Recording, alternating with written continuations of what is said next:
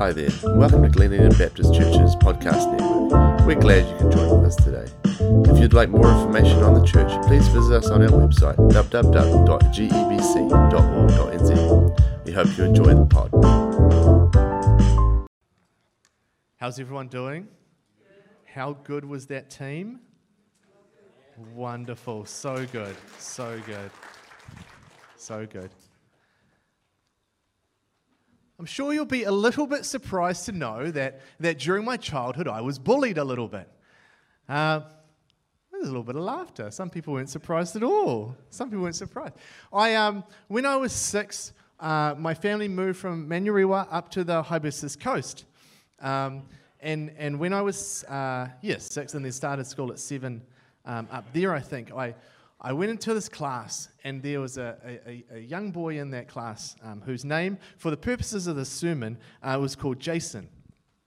And he was dating, as, as best you can when you're six or seven years old, uh, this girl called Shannon. And it certainly did him no favors uh, to be in a classroom with a guy called Shannon, uh, in, in, case people mistook uh, me for her. Um, so he went out of his way, him, him and his friends went out of uh, their way to make my life awful. And, and, and from the ripe old age of seven, I had a sworn enemy and, and, and, and his gang. And so each, each time there was an opportunity to, to bully me or to uh, fight me, uh, they did. And often they won, um, or I got very good at hiding. Um, but most of the times I was just getting a hiding. Um, and we, we played league at school. League was the, the sport of choice. Um, at lunchtime, at interval, at PE, and even inter-school sports seemed to be league focused. And I would play and I would get destroyed.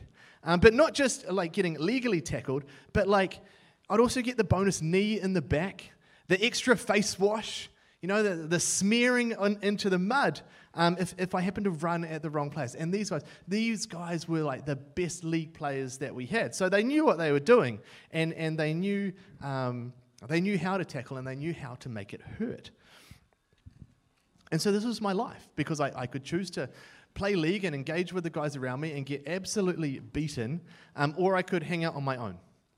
And that was life. For me at primary school, it was loneliness or just pain. And, and, and so Jason and, and his, his crew, he's actually, like, when I moved up to the coast, all the way to when I finished college uh, at the end of 18, we're in the same class. And I was like, wonderful, wonderful. Um, but when I moved to college, um, no one really knew who I was. No one knew my story. But league still seemed to be this, this game of choice. And, and I remember being on the field one day early in year nine, and the ball gets passed to me, and time stopped time didn't actually stop, but it certainly felt like it did. And, and standing right in front of me was Jason's right hand man, his enforcer, his. Oh, did anyone watch League in the, like the late 80s and early 90s? Michael Hancock, Brisbane Bronco, he was a center for the Broncos. He was just this animal of a man who had so much energy and he was always running around the field. And, and man, when he hit you, when he hit them, they stayed hit. And this Neil he was like Michael Hancock. He was just a brute. And, and, and he stood in front of me. I caught the ball, and he was, right in front of me, and, and time stopped. Because I had this, this moment where I could continue to live as I had lived, as, as, as primary school had been, or I could change the future a little bit. Because here's Neil, that everyone knows is this tough as nails league player, and here's Shannon, who nobody knows. And I was just like, there's this chance where I can change the future, this life defining moment, life changing moment where I could, I could run at him. I'm a little bit bigger. And this all happened in, in way less than like 0.25 of a second, right? Because league, you don't get timeouts and, and that in league. And the ball gets passed to me, time stops, and then time starts again. And I take this moment to change the future? Do I pass it off or do I run straight at my enemies? As we've been exploring Joshua together over these last few weeks, we've seen many times where Joshua and where God's people are at a crossroads, where their chances to, were to move forward in God's plan or to move forward in their own plan. And in fact, it's not just Joshua's story, it's reading all of Scripture up until now. This is the story of humanity. Lifetime after lifetime of these life defining moments, these moments where they could choose to continue in their ways of what they knew, of what was safe, or the ways that would bring life and freedom and a better way of humanity when they follow God's way. These moments have punctuated the story of God's people especially of the time of them coming out of Egypt. We can read in Exodus, we think of the moment where they've left Egypt. Moses has finally convinced Pharaoh, or God's finally convinced Pharaoh, to let his people go. And they're wandering in the desert, not sure where they're going, but Moses is leading them. And then they come up to the Red Sea. But Pharaoh's changed his mind and they're chasing, right? And you can see the, the dust clouds of the Pharaoh and his armies chasing these people. And these people, God's people, are terrified. What have you done, Moses? Why have you brought us out of, of relative safety where we had housing and food and our livestock could be fed just so we can get slaughtered on the edge of the Red Sea? And so Moses has this moment. Does he, does he go and send a peace settlement to the Pharaoh and go, hey, we got it wrong, bring us back, we'll build your pyramids? Or does he listen to God? And in that moment, Moses chooses God, and God says, Lift up your staff. And God parts the sea. And the people move through it. And then on the other side of the desert, once God's dealt with the Pharaoh and all of his crew, God's people are having a moan. They're complaining again. Back in Egypt, we had food and water and our livestock could eat, but, but here we have nothing. Can't we go back? And Moses seeks God. And God tells Moses to strike the rock and the water will flow. And Moses has this opportunity to listen to something from God that seems a little bit ridiculous, or to listen to the people and turn back. And he listens to God and he strikes the rock, and the water flows, and the people are nourished. And then when Moses sends his spies into the promised land, they come back and, and they say, There's giants and fortresses, and they're so strong, there's no way we can claim this land that God's promised them. But, but there were two of them, Joshua and Caleb, who, instead of listening to the 10, they have this life defining moment where they say, If God has given us this land, surely we go and take it. Surely we go and take it. And Moses has the opportunity to listen to the 10 spies or to listen to the two spies.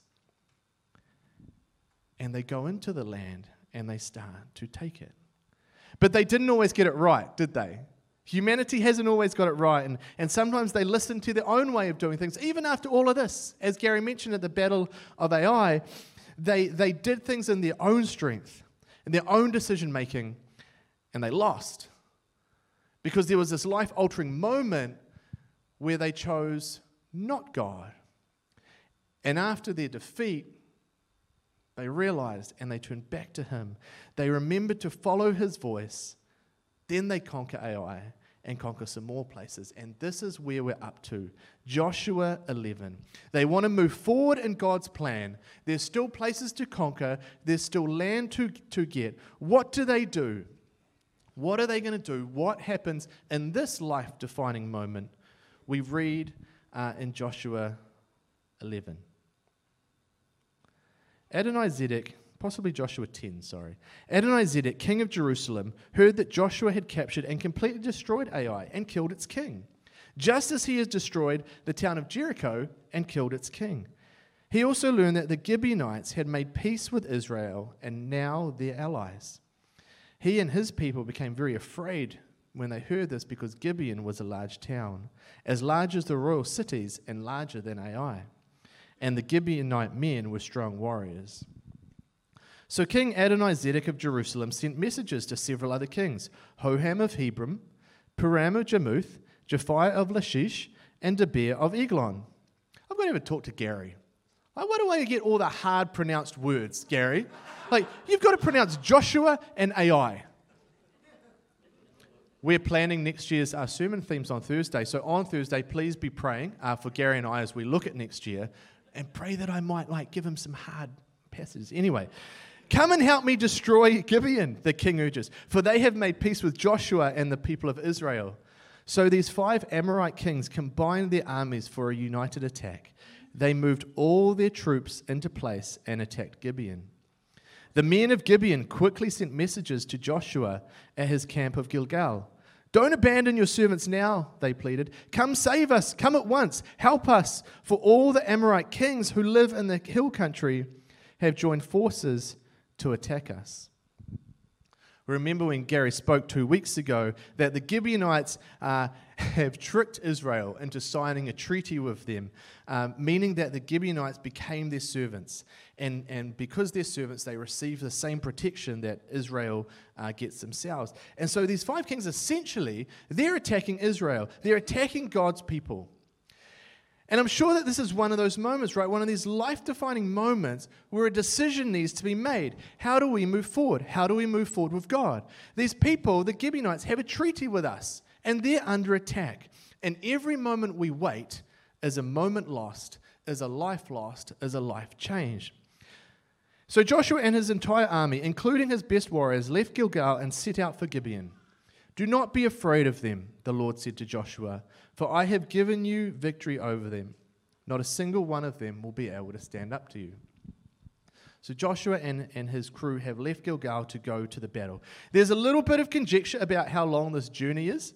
Um, measurement problems, right? Like some suggest it's about 32 kilometers. Uh, other commentaries suggest it's about 132 kilometers. So just a small, just a small difference. But we know that Joshua needs to take his men through the night through the night to travel, to, to move forward in faith, to follow what God has told them to do, to remember what God has said, they know that this treaty has been signed and that Gibeon and, and Israel are now allies. And so they move forward against these kings.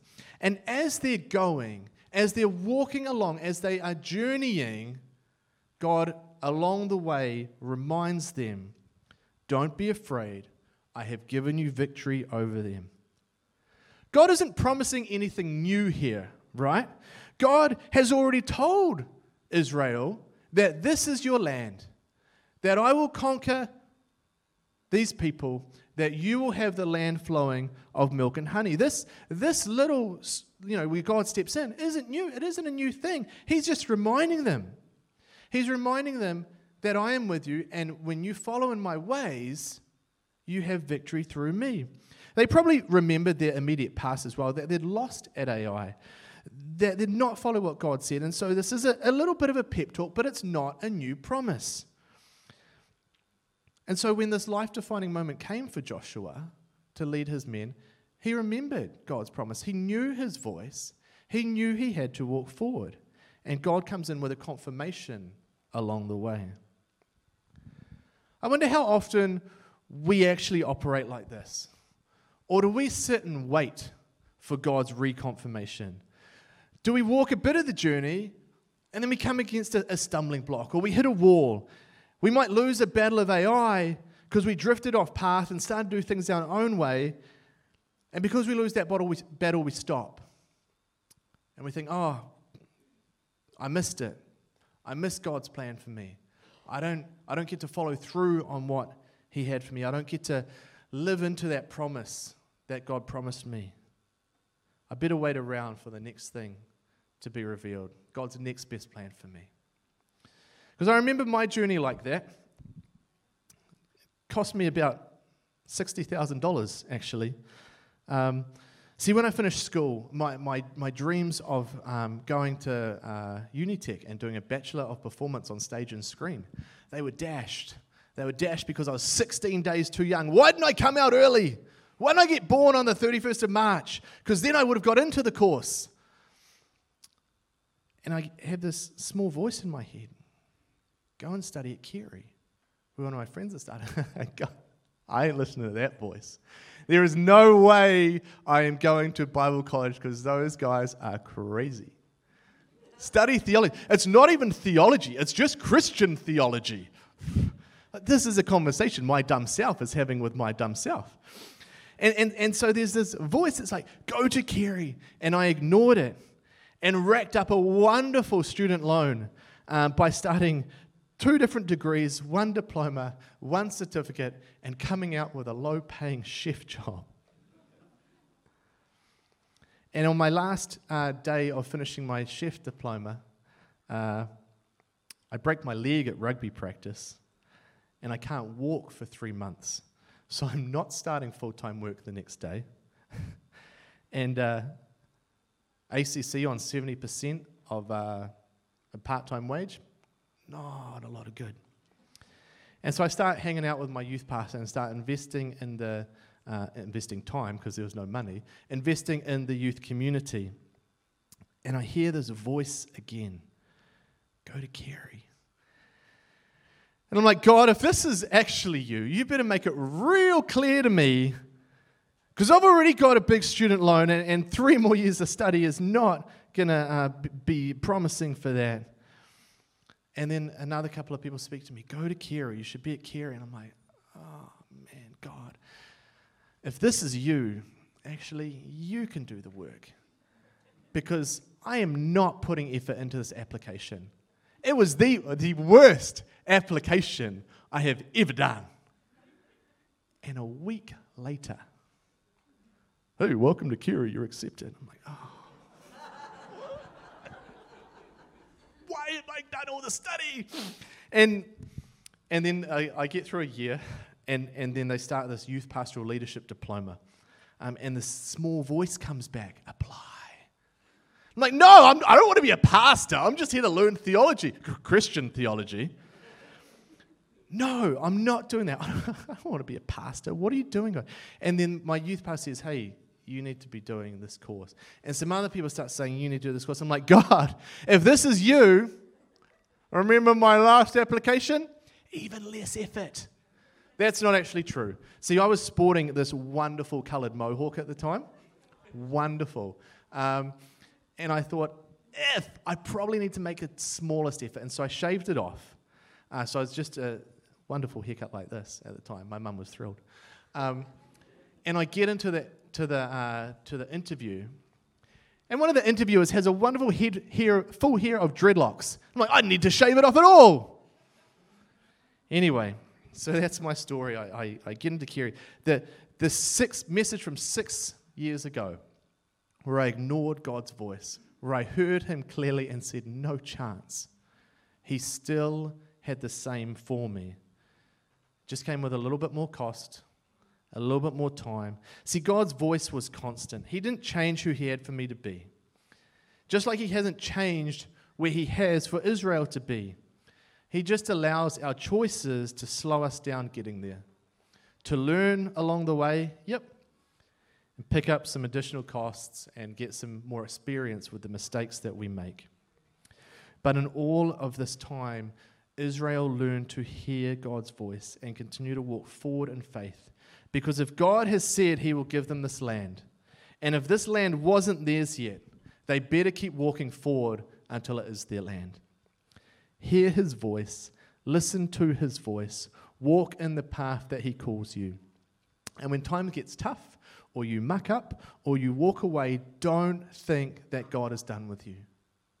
Don't think that he still doesn't want you to be the best of humanity. Don't think that you've gone too far away because God's plans are God's plans. And God's invitation for you is constant. And his invitation for you is to be the best human you can be. And that includes doing the things that he's prepared long ago for you to do. And there's another thing in this, not in this story, but in the, in the build up to the story, which helps build Israel's faith. And we see it all through the times. They set up altars of remembrance and celebrated when God had given them victory. In fact, we see Noah. Everyone remember the story of Noah and the flood, right? Noah and the flood, the waters recede, and, and Noah and his family go forth from the ark. And the first thing they do, they set up an altar and they praise God. In Genesis 12, the Lord says to Abram, I will give your descendants all of this land. And he sets up an altar and he worships him. He worships God before the promise comes true. Because his people don't have the land yet, and in Joshua, they still don't have the land. But he sets up an altar and he worships because God has spoken, and this is a place of remembrance for Abram and his people and God's people. Exodus 17, the people are complaining again, and, and he strikes the rock. He builds the altar where he struck the rock to remember God's provision, and they worship. And when the Israelites crossed into the Jordan River, into the promised land, 12 stones were dropped to celebrate and mark what God had done and what he was going to do. They put signposts in the ground, moments they could look back to, moments where they could remember what God said he was going to do and symbolize that he is to follow through on that. These markers, they build faith and they build hope. They remind the people that God's promise was fulfilled on that day in that place. And if that promise was fulfilled, then why wouldn't the next one be fulfilled? That's what hope is. Hope is living with the knowledge of God fulfilling the promises of the past so that we can walk forward knowing that He will fulfill the promises that haven't been fulfilled yet. That's hope. And we're called to walk in that hope. And as we walk forward in that hope, believing that He will do what He says that He will do, those steps, that's faith. This is a lifetime practice for us, living in faith and living in hope. And so, what markers do we have down here at GEBC? What promises have we been given that we need to hope in and walk faithfully towards? What has happened in the past? We have a wonderful, a wonderful signpost in the ground just next door of God's fulfilling promises of the starting of the trust. But do you think He's done yet? No chance. You're going to hear so much more about that in the next few weeks uh, when Lisa and Gary share. But remember what He's already done. And if He's done it then and He said He's going to do something else, what's He going to do? Fulfill it, right? Because that's what God does. If He's called you to something and you walk with God, God will carry you through it. The Māori people have a, a whakatauki, a proverb um, a, about this. Kia whakatōmuri te haere whakamua.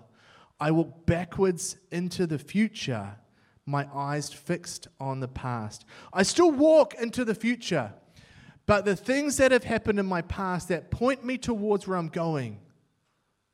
It's a wonderful proverb. It's just like the Israelite people have these, these altars that they can look and go, God did that, God did that, God did that. God will do this one. God will do the next one. Kia whakatōmuri te haere whakamua.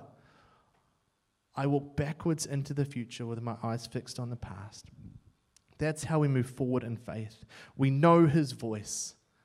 And if we don't know His voice, we learn to spend time and wait to hear and learn His voice. If He has said something, then He will make it true. And as we walk in it, that's faith and deciding to walk in it, that's our hope. We have this ultimate hope, right? Because Jesus said he will return. And so we can live this earthly life relying on that promise because we, we have confidence that Jesus will return. Yeah? We have confidence that Jesus will return. So what else matters? And how we do. What else matters when the enemy comes against us, when voices come against us and say, You can't do that, you can't move there, you can't take that mountain. Jesus is coming back. What's wrong with trying? If God said, take the mountain, and take the mountain. In spite of the world situation, the direness, the, the failings of humanity all around us, we can have hope in our future. We can be secure in our experience. We can have hope in Christ, in His return, and our eternal life in Him. So we live with hope. We walk forward in faith and we listen to his voice and continue to be his people, claiming back ground, claiming back lives, and claiming people away from the enemy and into the whānau of God. Family, the band is going to come up again, and we're going to sing uh, that song together, Do It Again, reminding ourselves that his promises still stand. His faithfulness is still great for us. He hasn't failed us yet, and He certainly doesn't plan on starting. So I encourage you to sing that, a proclamation for yourselves that God will do the promises that He has promised you. Let's pray together. Jesus, thank you for who you are, for what you have done for us, and what you continue to do. Thank you for the, the promises that you have fulfilled that we heard in the start of the service. And thank you that there are promises that are not yet fulfilled that enable us to grow our faith and grow our hope in you. God, would you keep speaking to us? Would you keep calling us into your future, a future where more people are loved by you, experience your love, and go out and share more of who you are to those who don't know you yet. Amen. Family, let's sing. Let's sing to our God.